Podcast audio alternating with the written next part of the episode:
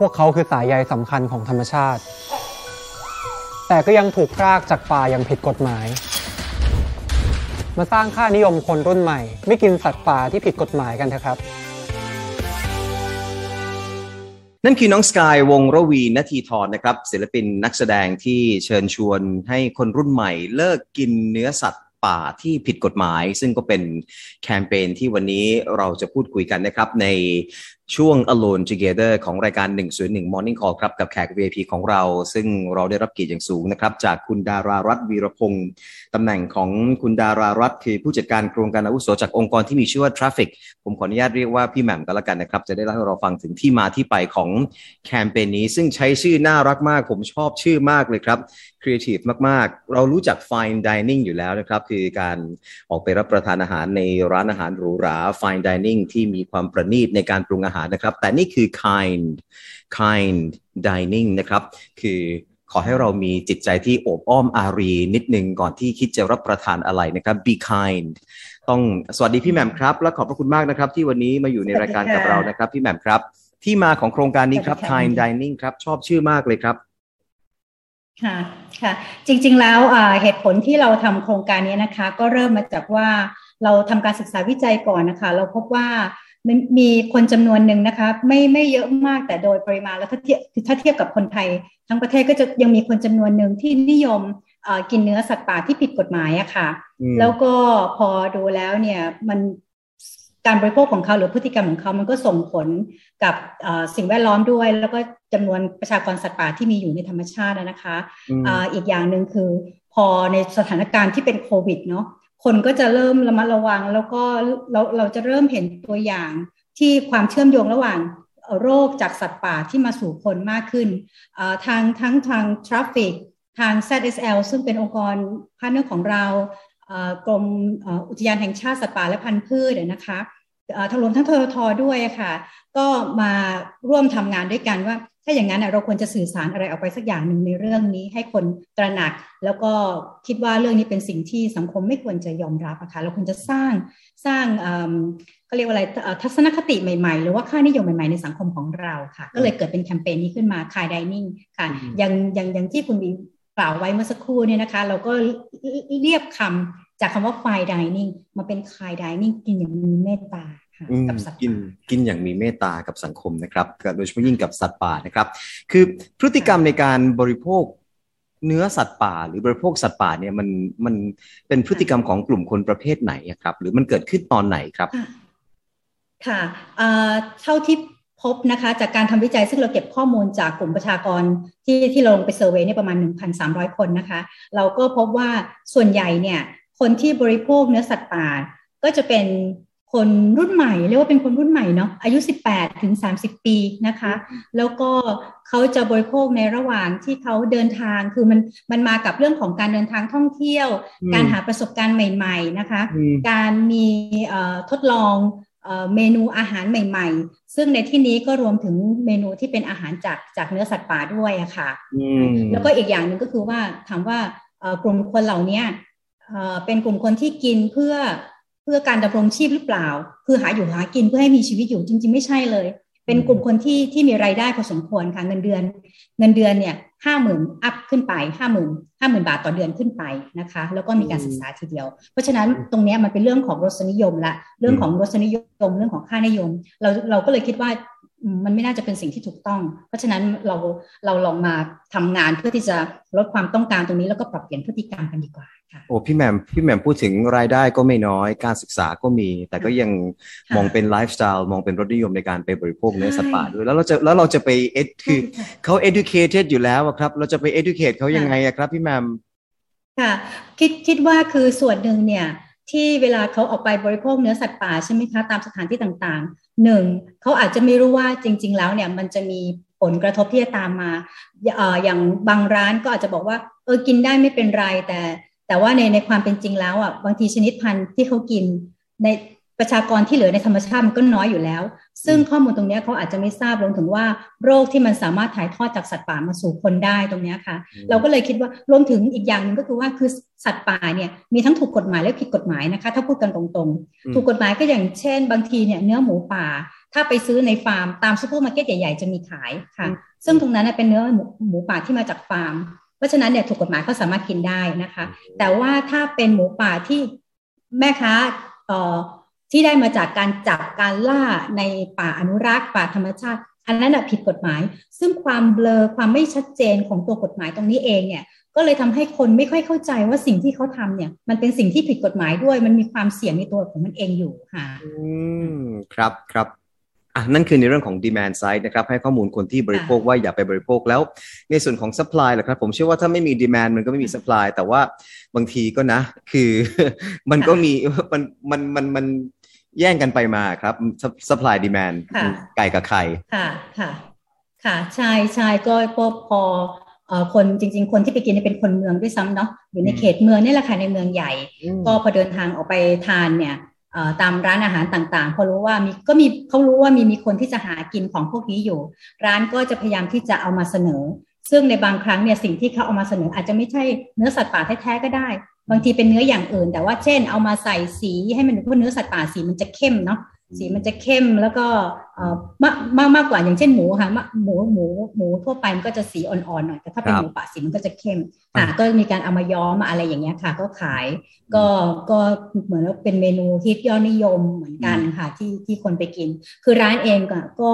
รู้ว่ามันมีความต้องการอยู่เพ ราะฉะนั้นเนี่ยเขาก็พยายามที่จะเอามาเสนอแล้วคนเองผู้บริโภคเองก็ออกไปหายังออกไปหากินด้วยอะค่ะ อยากลองเพราะคิดว่าเอ้ยมัน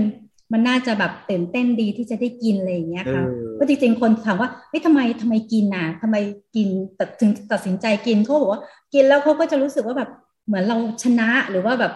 บรรลุอะไรสักอย่างหนึ่งใช่ไหมเพราะเนื้อสัตว์ป่ามันเป็นของหายากค่ะกินแล้วรู้สึกตื่นเต้นท้าทายอะไรอย่างเงี้ยค่ะเขา เขาได้รับความรู้สึกตรงนั้นค่ะ ก็เป็นเหตุผลที่ตัดสินใจไปกินค่ะ อืมอืมอืมครับ ทีนี้แคมเปญนี้เริ่มต้นขึ้นนะครับ มีรายละเอียดยังไงบ้างครับ ในการที่จะเปลี่ยนพฤติกรรมตรงนี้ครับ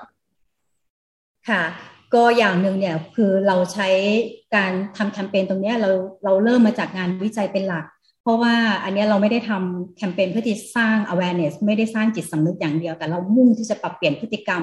แล้วก็ทัศนคติของกลุ่มผู้บริโภคกลุ่มนี้นะคะ 18ถึง30 ปี ที่เป็นคนเมืองที่ว่าตรงนี้นะคะ แล้วก็ชอบการเดินทางอย่างน้อยเนี่ยครึ่งคนคนกลุ่มนี้อย่างเดือนละครั้งอย่างน้อยเดือนละครั้งเนี่ยเขาจะบริโภคเนื้อสัตว์ป่านะคะ แล้วก็ในนั้นบางส่วนก็จะเป็นเนื้อสัตว์ป่าที่ผิดกฎหมายด้วย เราก็เลย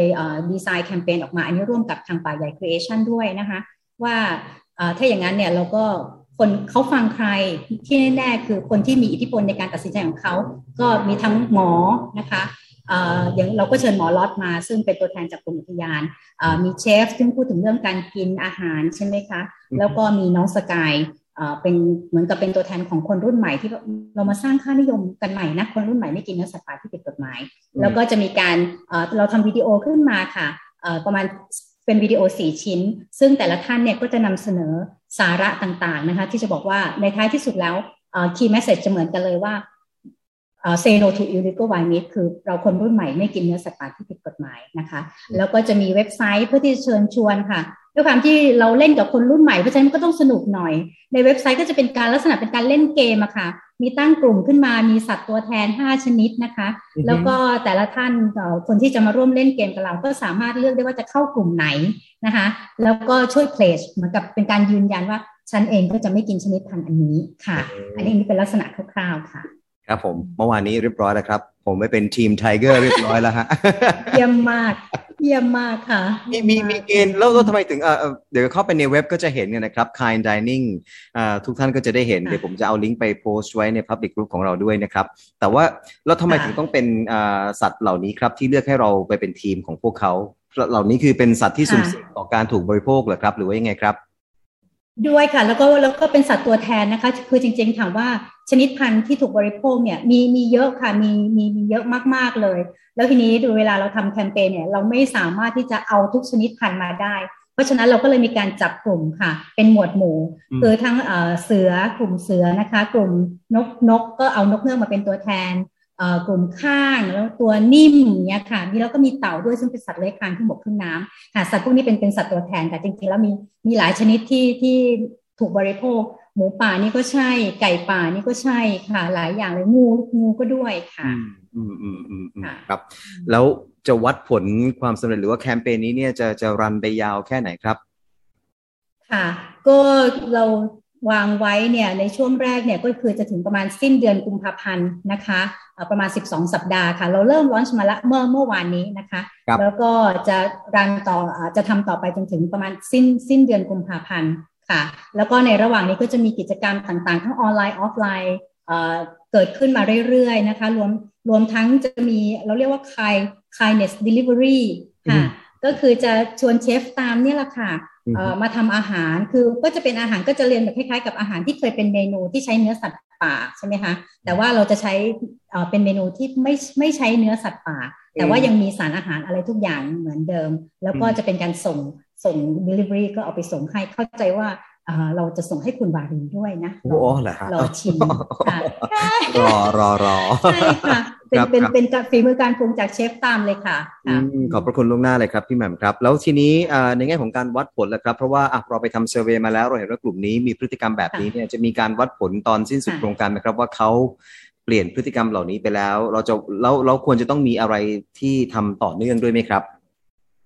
ค่ะค่ะเวลาวิธีการวัดผลในตรงนี้นะคะ นอกจากเราจะดูว่าสื่อของเราที่ตัวแคมเปญของเรามีคนรับรู้มากน้อยแค่ไหน คนเข้ามาร่วมเพลจกับเราร่วมยืนยันนะคะ ที่เป็นทีมสัตว์ตรงนี้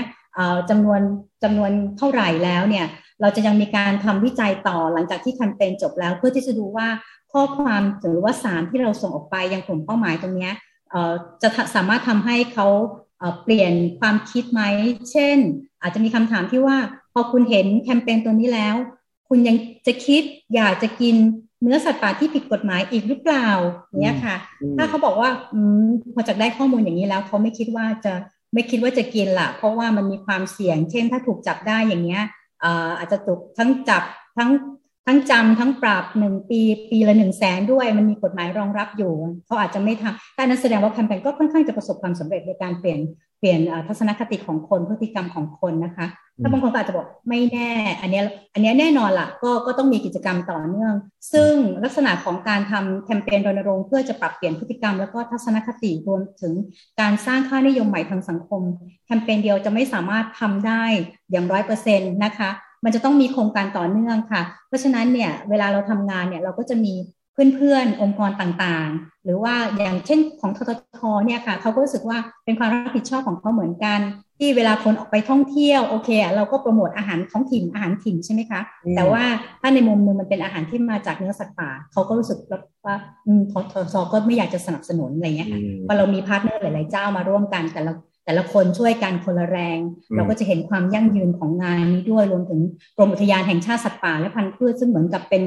เป็นหน่วยงานหลักใช่ไหมคะที่ทั้งบังคับใช้กฎหมายด้วย ทั้งดูแลในเชิงนโยบาย ดูแลพื้นที่อนุรักษ์ทรัพยากรสัตว์ป่าของเราตรงนี้ด้วยค่ะ ทุกคนต้องช่วยกันค่ะครับแล้วการบริโภคที่มีอยู่แล้วในชุมชนที่ที่เป็นเหมือนกับเป็นวิถีชีวิตของพวกเขาเหรอครับ ที่เขาก็บริโภคเนื้อสัตว์ป่าอยู่แล้ว ตรงนี้เราจะเปลี่ยนเขาด้วยตรงตรงนี้เราในในส่วนของแคมเปญนี้นะคะ เราจะยังไม่แตะนะคะ เพราะเรามีความรู้สึกว่าตรงนั้นเป็นเรื่องที่อ่อนไหว แล้วก็เพราะว่ามันเป็นเรื่องของการดำรงชีพการการหาอยู่หากินเพื่อที่จะมีชีวิตอยู่ใช่ไหมคะ แต่สิ่งที่เรามองว่าที่สำคัญมากกว่านั้นก็คือว่ากลุ่มคนที่อยู่ในเมือง คือเขามีตัวเลือกมากมาย ที่จะเขามีอาหารเยอะอาคารมีอาหารที่ให้เลือกมากมาย แต่แต่ว่าโดยค่านิยมอะกลับไปเลือกบริโภคเนื้อสัตว์ป่าที่ผิดกฎหมาย ซึ่งตรงนี้เราเรามองว่าเป็นตัวกระตุ้นที่สำคัญมากกว่าที่ทำให้สัตว์ป่ากระทบหรือว่าจะ ส่งผลกับการสูญพันธุ์ของสัตว์ป่าในธรรมชาติค่ะ ก็เลยในแคมเปญในในช่วงแรกเนี่ยก็จะมุ่งแต่เฉพาะกลุ่มเป้าหมายกลุ่มนี้ค่ะ คิดว่าในส่วนที่เป็นของชุมชนที่อยู่ตามใกล้ๆพื้นที่อนุรักษ์อันนี้อาจจะเป็นงานงานแยกอีกอันหนึ่งซึ่งหน่วยงานที่ทำงานที่เกี่ยวข้องในเรื่องนี้เขาก็จะจะดูแลกันต่อไปค่ะครับสุดท้ายอยากจะให้ทิ้งท้ายอะไรฮะกับกับผู้ฟังของเรานะครับ เชิญชวนให้เข้าไปร่วมโครงการนี้ยังไงบ้างครับ มีอะไรเป็นแรงจูงใจบ้างค่ะ ก็อยากจะให้อย่าง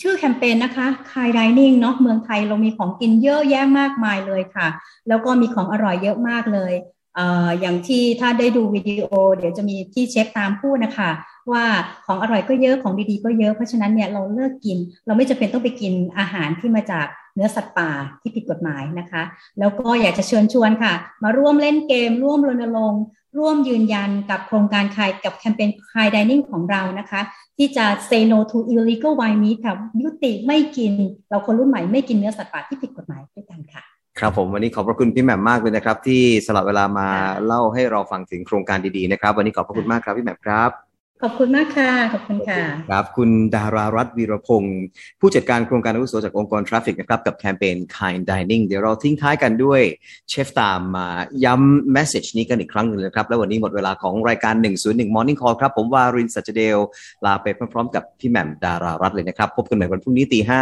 สวัสดีครับ เมืองไทยเป็นสวรรค์ของนักกิน มันน่าเศร้าที่คนบางกลุ่มยังกินเนื้อสัตว์ป่าที่ผิดกฎหมาย